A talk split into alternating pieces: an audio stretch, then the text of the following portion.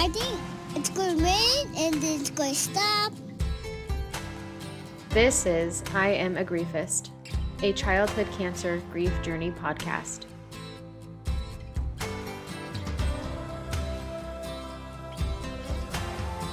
All right, we are back recording. Whoa, last week was tough, but It's always tough to hear the stories like that. I but know. And for me it's because it's always a reminder of all the stuff that we went through. Very similarly, too. yeah. So we have Roxanne back with us to Mm-hmm. continue sharing her grief journey. So Roxanne, thank you again for just, you know, your vulnerability and sharing such intimate details. We'd like to continue to hear, you know, how you coped immediately thereafter. You had mentioned, you know, like TJ asked, you know, where his brother is. So what was that like having to move immediately thereafter? So I think that if it weren't for my daughter, I probably would not have gotten out of bed. Yeah. She was seven months old. TJ was 22 months old. He was in the toddler bed. So, you know, he could go get his diaper and bring it to me and I could change his diaper or whatever. You know, he could do that. He could talk. Sure, I still had to feed him, but if it was just him, I it would have been so easy just to stay in bed all day Mhm. long. Yeah. You know? Yeah, my daughter from then until today is still, you know, the one that is more of a challenge and challenging me. So I had to get out of bed because of her. Mm-hmm. And it was hard because then, you know, then it comes a time, well, now you got to get back to work. Well, what are you going to do? Well, it's ridiculous to put two kids under, you know, a two year old and a one year old in daycare. That costs a ridiculous Right. amount of money. So I decided to become a daycare provider, which was very short lived because what was in demand? People to care for children two and under. So I was caring for four children two and under, stuck in the house, 10 hours a day, and seemingly actually only making 250 an hour. So there's Wow. gotta be hmm way. Oh my gosh. So I ended up going to work at a hospital, children's after hours clinic, so that we didn't have to put the kids in daycare, but we did a handoff. Uh, three days out of the week, I was out the door at four as my husband was walking in. Here's the kids, here you go. Um, and then also working weekends. But my hours during the week were from 5 p.m. to 1 a.m. And when I got home, I wasn't exactly tired, and they were awake at 6. So there was just many days I was just like with one eye open, trying to watch them, watch Blues Clues or whatever. Yeah.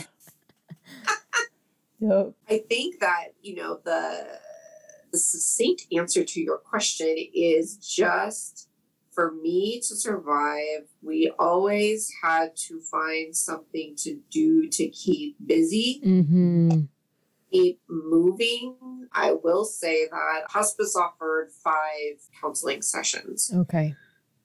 which I went to, you know, was a challenge because there could be a day that, you know, I could get through it and just, you know, cry all day long and still be able to talk to you. And other times where I was just like the Yeah. Yeah. Yep. Mm-hmm. you can't you can't even tell somebody what's wrong. Yeah. Uh, you know, and you you plan something, but then all of a sudden you're like, I haven't even I can't even brush my teeth. Yeah. Yes. So there were definitely those days. I did the counseling. That's all the counseling I did. Hindsight, I probably should have done more, even today, done more with my husband. hmm Because up until the point that Ryan died, we were together, moving, grooving. I don't know how we did it, but we did it, getting him where he needed to go.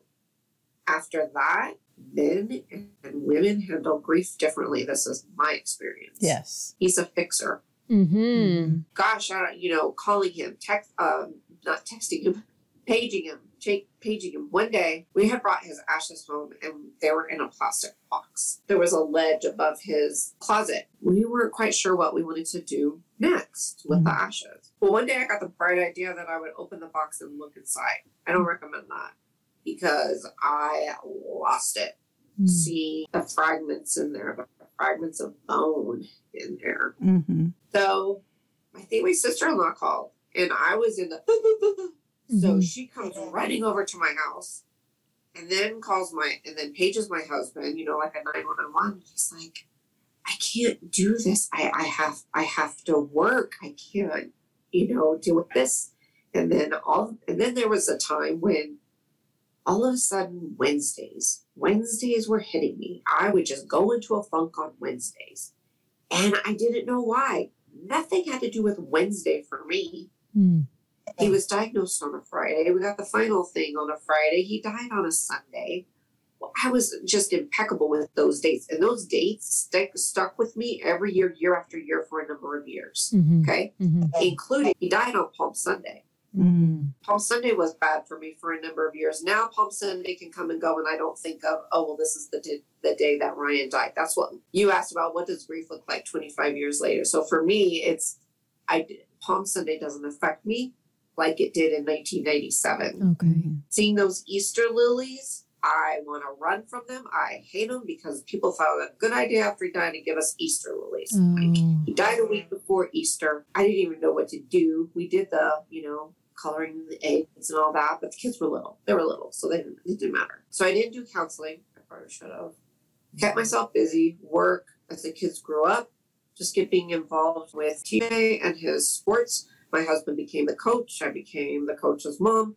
Um, he joined football. They had a cheerleader. They were starting cheerleaders oh great let me volunteer to be the head cheerleader coach you know do little n- halftime numbers i don't know what i was thinking doing that but filled the time so i guess i would say we have constructively filled our time with helping others being the coaches and all that and after he died going back to children's hospital and donating platelets Nice. so we would do that, donating platelets, donating blood. Now, there was a point in time, my husband says that I was talking about why am I here? He's not. And that's not to say that I would think about suicide, but I certainly would think about, well, if I just go take a bath, and what if I were to fall asleep, and what if I were to die? Would that be so awful? Wouldn't be so awful for me. It certainly would be awful for my kids, my husband, and everybody else, right? I think you, you guys touched on that. that the, not the thoughts of suicide ideation. I think because if you're having that, definitely get help. Right. If you are right. having Right. those, Right. those thoughts of really cutting yourself and killing yourself, get help. Mhm. Right. But the, the thoughts of, gosh, I know I have two kids here, and it seems wrong that I really wish I was with the one that's in heaven. Mhm. So, yeah, there was a time where, I don't know, I was getting like Wednesday, Wednesday, and my husband's like, well, why? Why is it a Wednesday? What? We need to figure it out so we can fix it. And I'm like, no, no, you don't need to fix it. You just need to listen to me Mhm. Mm. and be and comfort me and hug me. That's what a woman wants. A man wants to. We gotta figure it out. Why? Why is it happening? Right. Mhm. It can't be fixed. That's why I didn't think that counseling would work for me. I did, however, though, was really intrigued with mediums and started getting. Uh, Oh, I want to talk about mediums. It's such a hot topic. so I, I, I am at the point of listening to your podcast of where you talked about doing all that, and this is me when I talk about me. I'm like, went to go see mediums. hmm all I could do back in 1996, 97 is just watch John Edwards. Oh! Yes. So John Edwards is one of the, the ones that I was the like, first ones yes, that we were looking into Yeah. and trying to read his books, and he has CDs out that we would listen to. But I think he was really convincing He too. is. Like he was for me more like the originator, like the Sylvia Yeah. Brown, the This- John yes, Edwards. he's the, But I, I I wasn't so convinced with Sylvia Browne, but John Edwards, he was always credible. yeah, Yeah. he was always like, no, we're not making that fit. Give me something else, you know, because he he just made it feel he did. He, he just made it seem like it was really, really. Uh-huh. Yeah, but so expensive. Have you looked into that? Well, yeah, that's probably why I never gone to the museum. so expensive. I'm like, ooh, this Yeah. is- ah, okay. watched it over and over. You know, what I forget which channel he was on that I was able to watch the shows over and over, read the books, go on the websites, um, take the advice. How can I have that type of experience and connection? How can I do it? Look How at I do it? figures.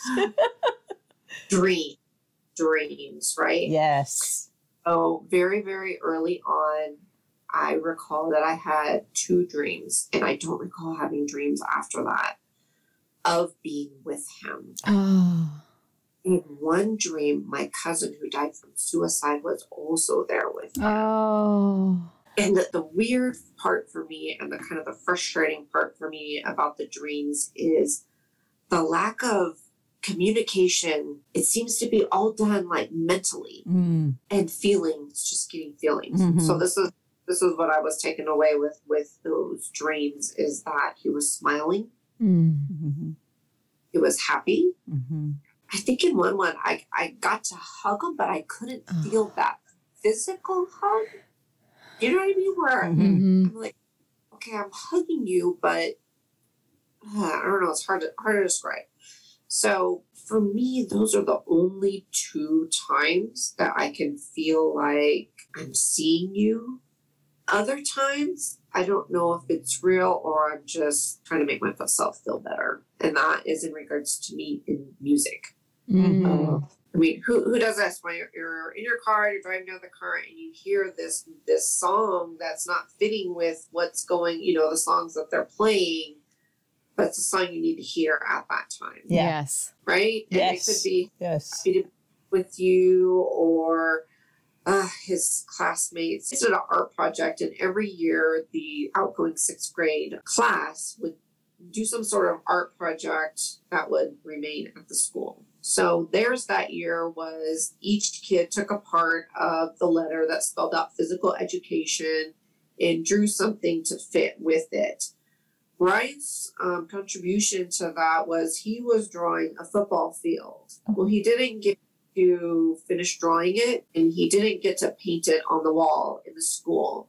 So his classmates did that for him. And so hmm. they dedicated that to him in his memory. And they had a little ceremony in regards to that. And the kids sang Angels Among Us oh. by Alabama. But of course, every time I hear that song, then that goes back to that. And also, so while we're keeping ourselves busy, you know, doing this and that, there are two days out of the year where I think as a family, we all pause to remember him. And that's his birthday. And I call I call it death day. I don't know. People have probably nicer ways, but I just call it death day. Mhm. So when the kids were really young, we would just start and we would pollute the environment with balloons. That's Jess's words. Yeah. Oh yeah.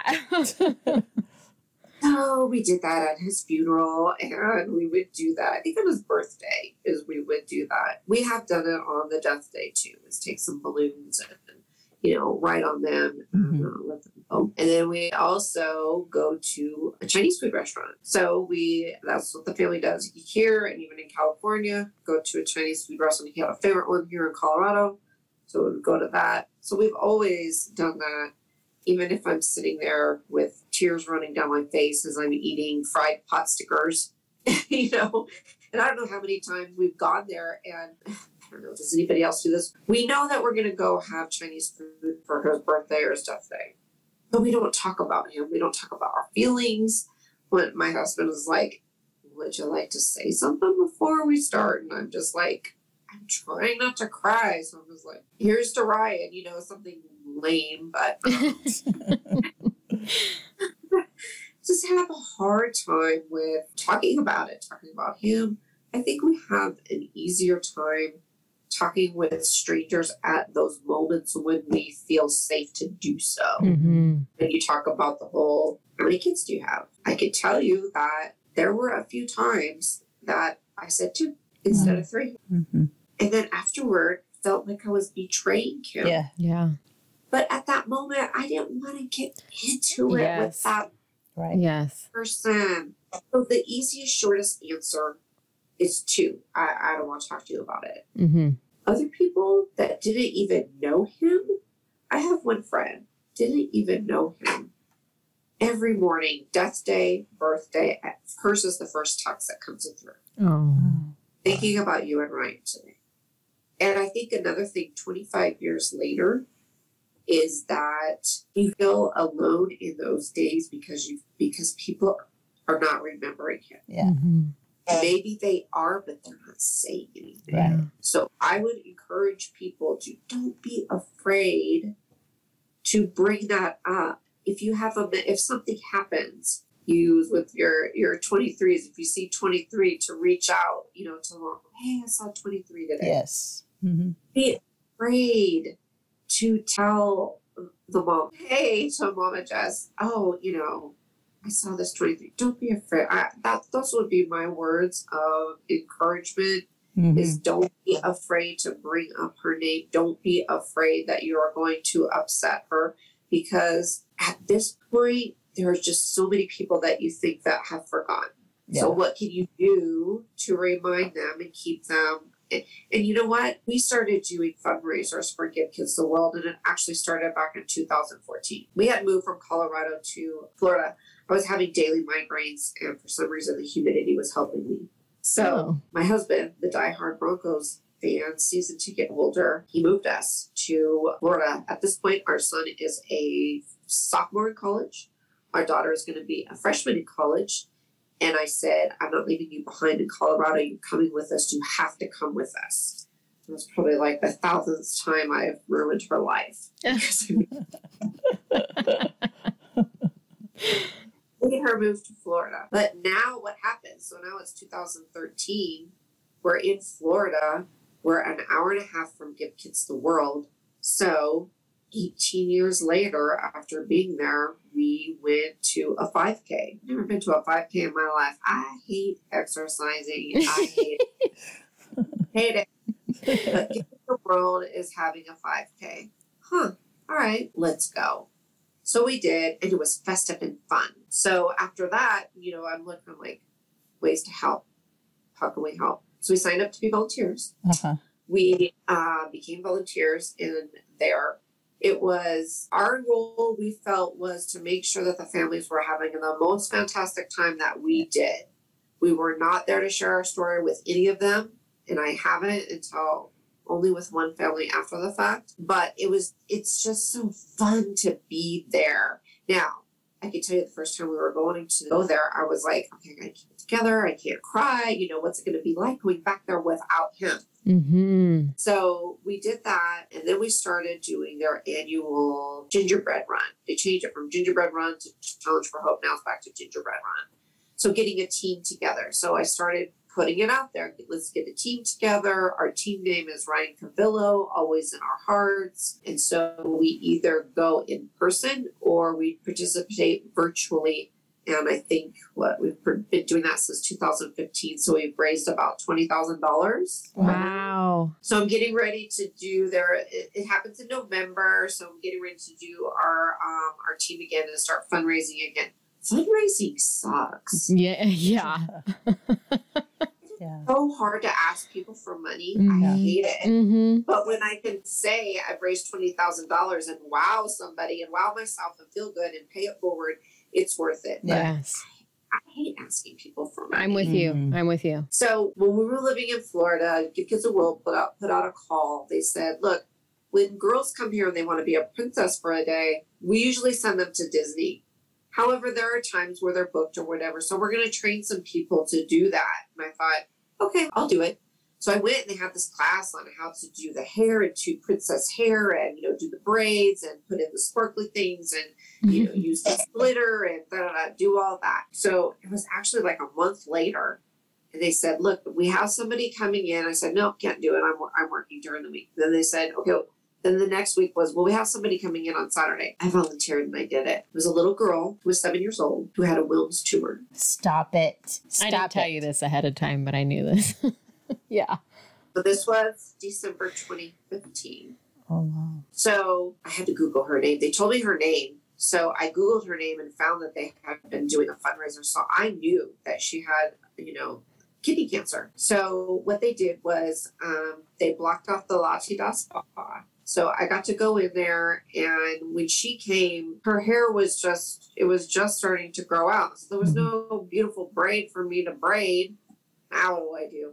And here's another thing too. I don't know what I was thinking because I can't even paint my own nails. I get polish all over the nails, all over the fingers, and all that. What what am I doing? So here she was. So I said, okay, what would you like to do? You know, put her in the chair, put the cape around her. You know, what would you what what could we do? My nails painted. Okay, and she was very soft spoken, very soft spoken. Just Just- Why does It's it sound so just similar. Like, yeah, It's it so- just sounds just like the baby. Yeah. So I painted her nails. And then I said, okay, do you want me to put some makeup on you? How about some sparkles in your hair? Oh. Okay. Oh. She's nodding her head. I said, okay.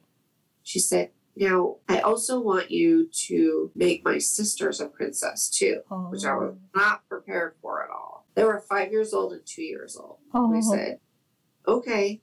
So in the lobby area, we had the family set up to put on Frozen. So Frozen was playing, you know, because that was a big Mhm. deal then. And so the mom was there. So I didn't really talk to the mom or dad. So after I, you know, escorted the wish child over to the uh, nail drying station to do the fingers, then I called the other child up. Now the other child, she had long hair, and so I was, "How would you like your hair done?" Thank God she didn't say Elsa braid because I don't know if I could have pulled it off.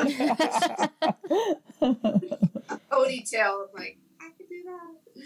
So I did that. And so she's sitting there and she says, I just want to tell you, my little sister, she's a handful. I'm like, holy crap, this child is five. They were so well behaved. So, Oh. so then the two year old comes up and I'm like, well, how am I going to do this? So I said, okay, I'm going to put a towel across your lap and you just put your hands on your lap. Okay. So she picked out purple nail polish. So I'm painting her tiny little nails. Mm. And then all of a sudden she goes like this and she reaches up and she scratches her face. And now she's got purple nail polish on her face. And I'm like, holy crap, how do I get this off? Well, I can't do the mom spit on her. She's not No. my kid. You know? you, you put your spit on your Yeah. I had to keep it together because you know this is a make a wish. Yeah. it's be perfect. So I don't remember how I did it. Like took some a paper towel or Q-tip or something, was, you know, got off. So they even provided a little tiara. So the wish girl, you know, the wish kids, they all they brought their dresses so that afterwards she was going to put on her tiara and put on her dress and then go to Disney. Mm. So a few years later, I thought, what happened to her? Well, she she passed. She Mm. passed in 2017, and I reached out to the mother and uh, the father, and they actually have created a little foundation. It it amazes me the people that can immediately go into, well, I'm going to create a foundation in my Mhm. child's name, and we're going to do this, this, and this. And I'm like, I can't even keep my snot from running down my face Right. or being a foundation. Holy moly! And they've done it. So, but what they do basically is that there are so many kids that spend birthdays and holidays in the hospital that they create these little fun bags. So they raise money and put together these bags and deliver them to the hospitals to the kids that are. So it's very, very sweet. I'm amazed at those families that are able to do that. hmm That's awesome. Do you still do the run? Yes, the next run is this November. I just signed up. We just moved. So I'm like, I don't know if I'm going to be able to do it, but shoot, it's August and it's November. Yeah, yes, I'm going to be doing it. What we do is people that join our team, I have t shirts made. For the first two years, we were tie dyeing t shirts, you know, so we could stick out in the crowd. And we Sure. 11 of us there in beautiful purple tie dye shirts. And people always comment on the shirts, Oh, I love your shirts. Like, yeah, we tie dye them. So we did that for a few years where we tie dyed the shirts and we would show up. And there was one year, 2016, our kids joined us and it was their first 5K. So it was just the four of us that went and we ran and we had our pink tie dye shirts. And after the run, we were walking around, you know, we were showing them Give Kids the World. The villa that we stayed in, uh, sadly, they plowed it down and put in a pool. So we can't go back Oh. to that villa that we stayed at because I was looking for the number because I have a, a photo of him in front of villa number. I forget what it was. I'm like, why can't I find this billet? There's a pool here now. What happened? Oh. So we went into the castle. Now, the castle at Give Kids the World is a place where there is a star in the ceiling for Yes. every wish Yes. child that's been there since night. They started. They founded it in 1986, right? Wow. So we went in there and we're walking around and I said, Oh, what are you doing? And so, you know, our, our son was here in uh, 1996. Oh, would you like to see a star? I'm like, Oh, yeah, I'd like to see a star. So they located the star. This 20 years later, they have a bookkeeping system Yeah. So then they just shine this green light up into Oh. the ceiling and they say, There it is. Like I'm gonna cry. know. Then they took a picture of it and they showed me the picture. And the picture, which I did not remember, and here it is 20 years later, he had written his name on that star. And I was blown away. I'm like, it says Ryan 11496. I remember that. That was the Wow. day that that was the day we left. When did he do that? I didn't remember that, right? With our memory, we don't all remember things. So, in that moment, see his star 20 years later, oh my gosh, just takes you straight back Yeah. to the grief, you know, the the punch in the gut, Yeah. the the heaviness on the chest where you're convinced you're having a heart attack, but Yeah. you're not. Just heavy, heavy grief.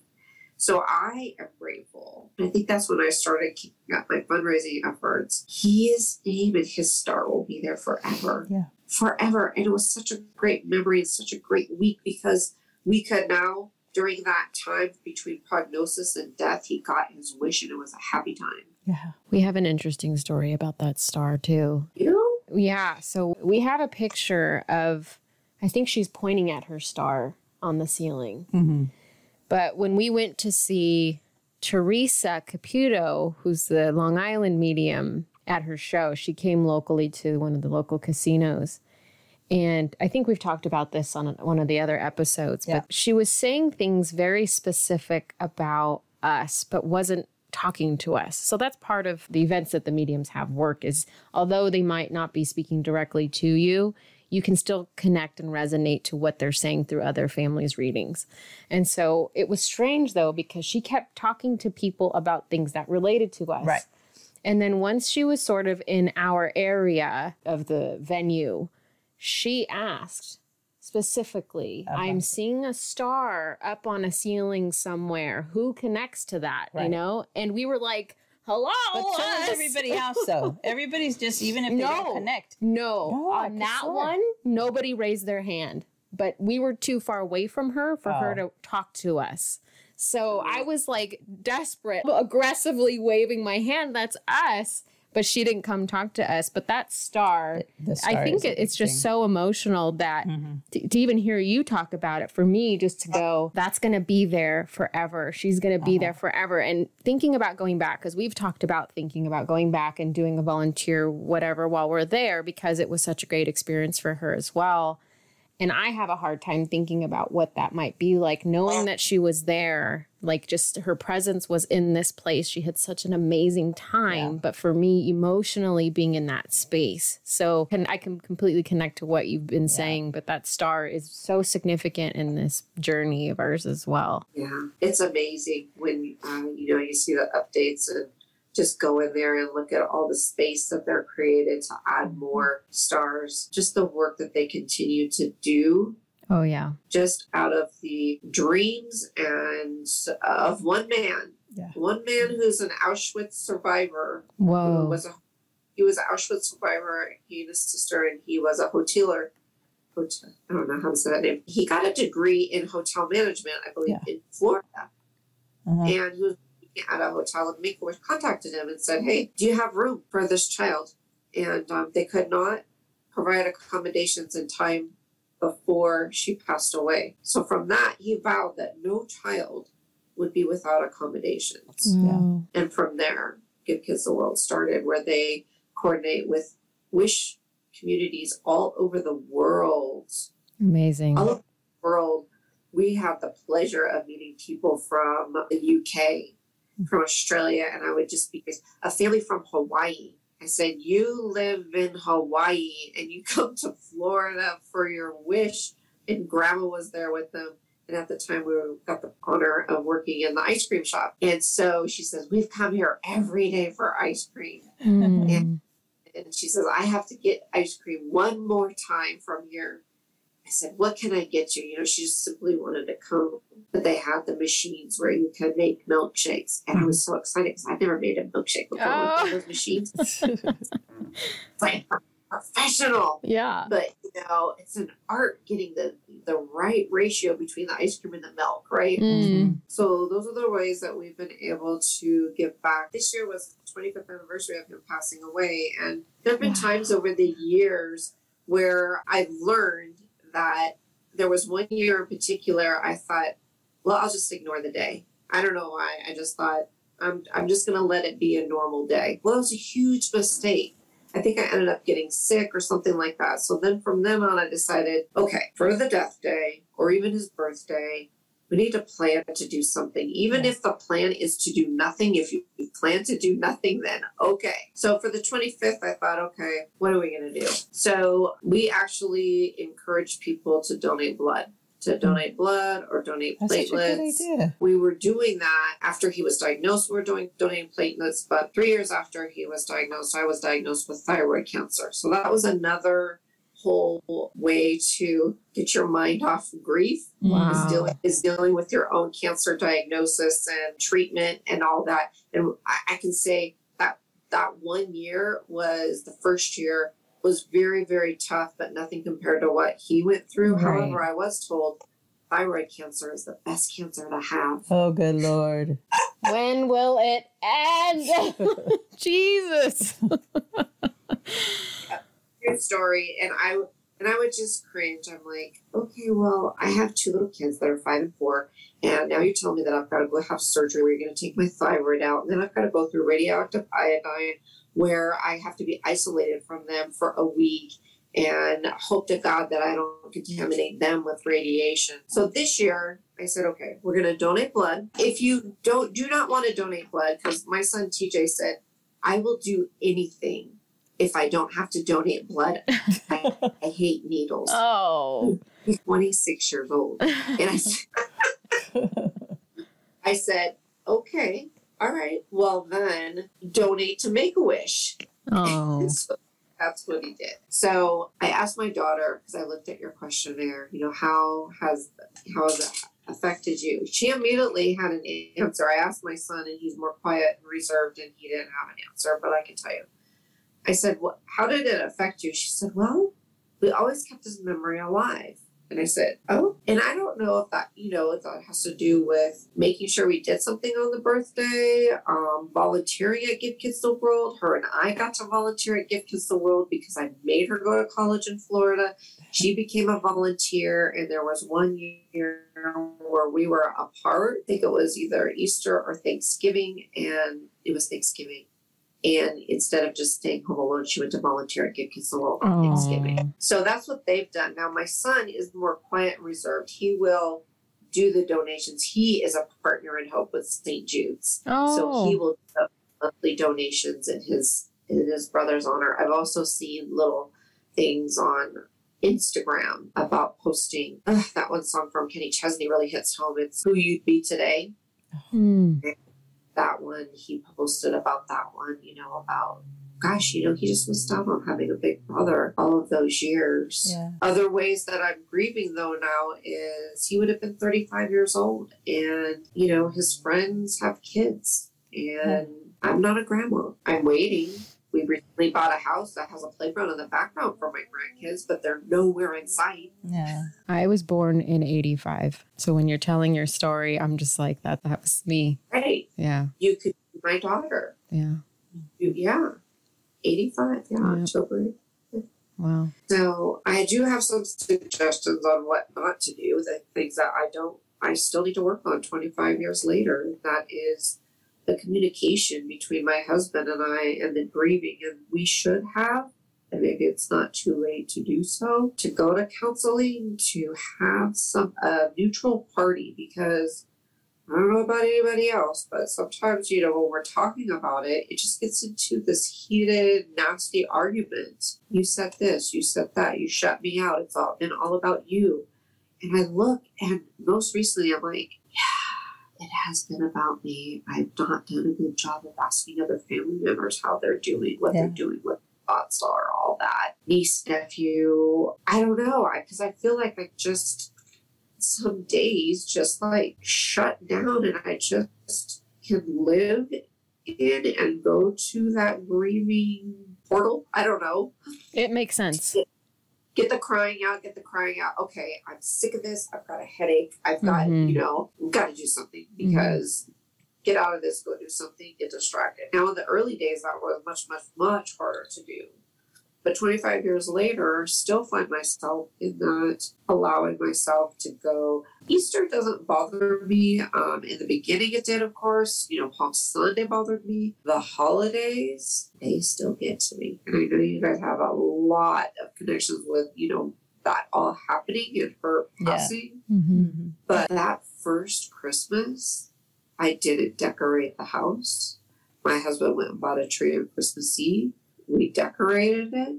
And immediately the next day, I wanted it all gone, done, back in the box. Yeah. I didn't want to look at it. I don't want to celebrate it without him. And many, many times through the years, my daughter would be the one to decorate the tree because I don't want to do it. Mm-hmm. Yeah. I want to take out his ornaments. I don't want to take out his stocking. I don't want his empty stocking hanging up. I came up with the idea of those people that donated to Give Kids the World that sent you a letter. And I thought, okay, here's what we're going to do then. One day, his stocking is going to be overflowing with all those letters. Well, that's not happening.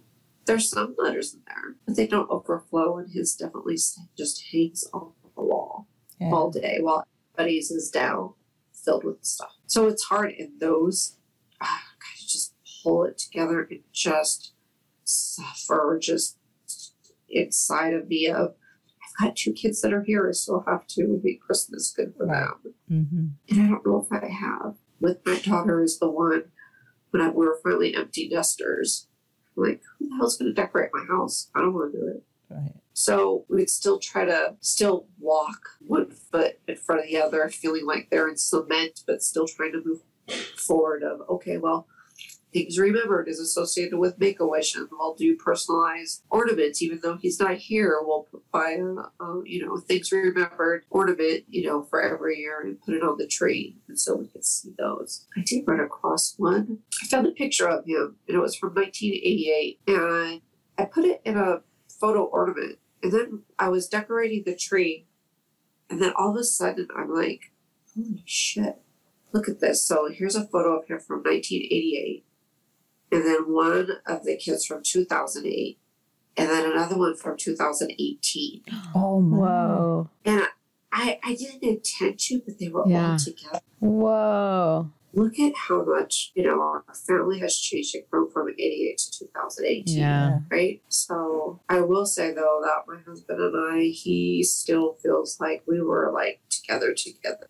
together until the day he died and then after that it's been really really hard especially with my parents you know we lived with them the first five years of his life and Mhm. that is different when your grandchild lives with you versus just comes to visit i think Mhm. Got that strong connection, right Yeah. Mhm. dealing with them and what's next and they're deep in their grief and you know when you when- at the beginning talking about next steps. There was a point where everybody had left. We still had i don't know how many freaking casseroles in the refrigerator and freezer. My husband said because for the for two years you know people had been here and there bringing us meals. And at one point my husband said i didn't know there was so many different ways you could make lasagna.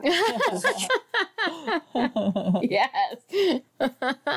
We'd be happy when somebody threw in, I don't know, chicken something else. Like, we're grateful that you're trying to feed us, but thank you for another plate of lasagna. So we had we had Easter lilies and other flowers that were dying, and you know there was a big round thing at his funeral with a big ribbon, and all that's dying. And we got sympathy cards, and we're like, we just gotta get out of here. Mhm. So we packed the car, and as we're driving out of the street, I wanted to scream, We're leaving him. How can we leave the house without him? That transition too was hard from being a caregiver. You're not a caregiver. What are you? You've been doing this for two years yeah. just got in the car and drove. We ended up driving to some small little town. It was a gambling town. They had a casino there, really, really small. So we stayed there. But it was hard. Was really hard. But I think overall staying busy Mhm. thing. somehow. We will continue with our fundraising for Give Kids the World, and we still, when we can, go down donate blood and platelets at the Children's Hospital in Denver. I can tell you though that the first going back there to the original, they moved from Denver to Aurora. So when we had to go back, when I started to donate, when we went back there, it was so hard going back to that hospital. And even years later, when they moved, my daughter had to go when she's a teenager, like you're going to children's home, I still had this, oh, Mm-hmm. Mm-hmm. hey, I go for her. She's got this problem. We gotta go. So we go. And I'm okay until I go into the bathroom. Mm. And then I wash my hands with the soap. I'm like, they have not changed the soap in 20 years. Oh. It's the same soap. It smells the same. It just takes you back to when you had to wash your hands tremendously before going into ICU, wash Mhm. your hands tremendously before going into the transplant. Mm-hmm. Smells can really get you Yeah. like out of the blue, right? Mm-hmm. Yeah. You're like, holy moly. Sounds, songs. So I would encourage people that, and I don't know if it's a unique situation, but the one where what's our story is, you know, my husband wasn't there when our son was born, but he was there when he took his last breath. And that was very traumatic for him. And he's very much a person to be very, you know, strong, even admitting to me, I don't even know what to say to you. I don't know what to say to you. I don't know what to help you. I want to fix it. But yet, feeling like all the focus has been on me as the mother and not on him at all, in which he feels kind of resentful, I would say. Mm. Something I still, even 25 years later, really probably need to fix. Wow.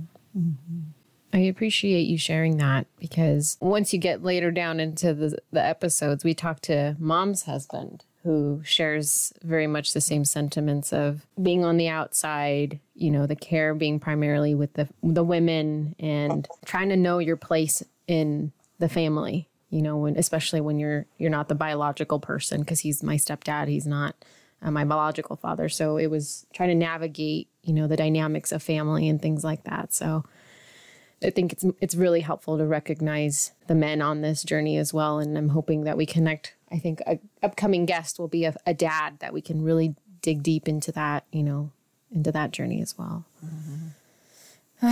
Yeah. Or- You covered most questions, so thank you. The the last thing I really wanted to go over with you is, you know, you sort of shared some words of wisdom. Is there anything else you'd like to share for families 25 years later looking back on your journey?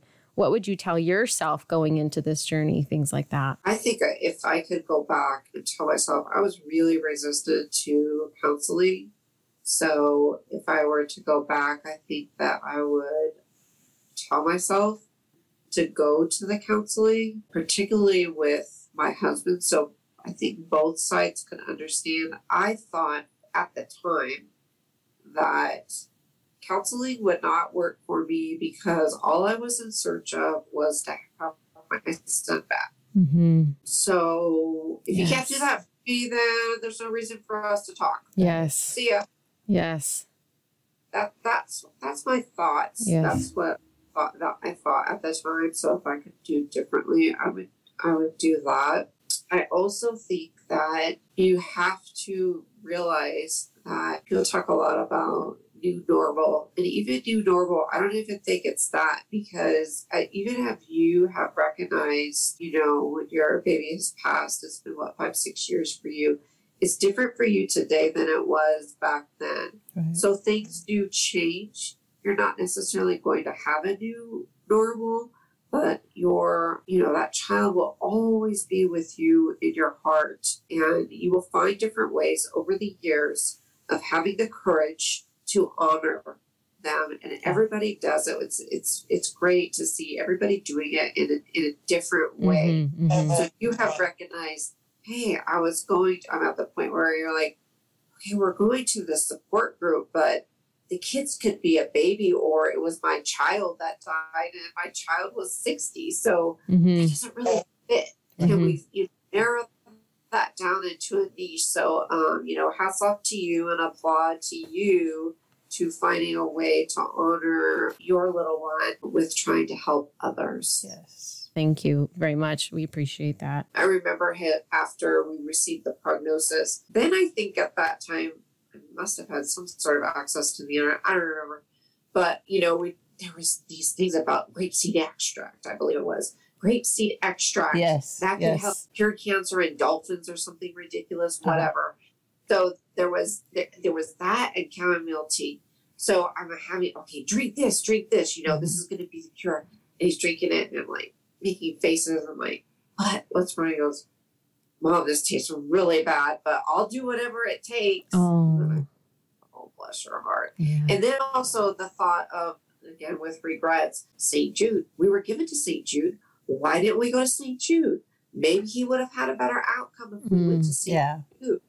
Right? Did you did you ever think that? So so yes, Jess was thinking she was I think we just covered that on one of the episodes. yeah, Like, so Jess Jess actually talked about going to St. Jude, but the insurance company that we had was actually in contact with the head person from St. Jude. so it saved us to tri- saved Yeah. us a trip. So that was the only reason why she didn't. But she was sitting there going, Yeah, you know what? I think I'm going to do that. But I'll tell you the other thing that she looked into, you said that the, the grapeseed extract. When we were battling, they had, but I don't think it was in the United States though. They had um, hospitals that what they did is just uh, juicing, juicing vegetables.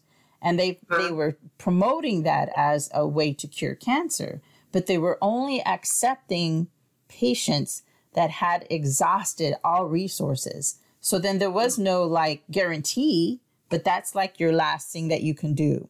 And she so did not. She went on like vitamin C vitamin C extract uh vitamin C extract too. treatments. I don't Uh-huh. even remember what that was. Yeah. either.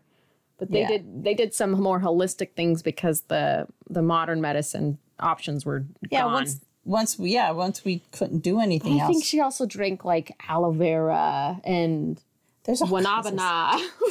Well, yeah, there was something. There was something that we that I can't remember what it's from, but it was almost like it was an extract from a cactus plant or something. Okay. That they had found that it also helped with getting rid of the cancer cells in your body or something, or helping your oh, body help itself. But you you, You would try everything. anything. It didn't matter what it was. We're going to try as long as it's not hurting him.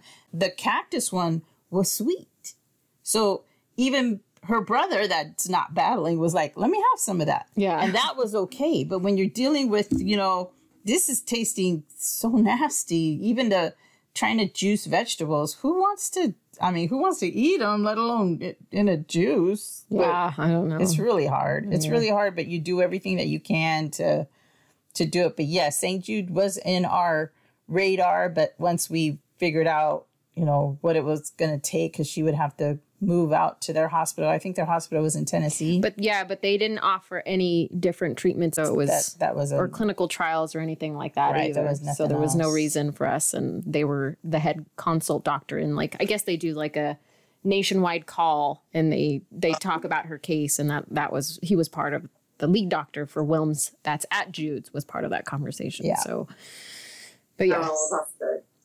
Yeah. Nice. yeah, Yeah, it's it's hard to do a an autopsy, if you will, of what you should have done. But right. my aunt, whose son committed suicide, she said, "Look, you cannot should on yourself. Right. Stop should. I should have done this. I should have done that. Stop it." Right. I think that's another point of it. uh, absolutely. is the Yeah.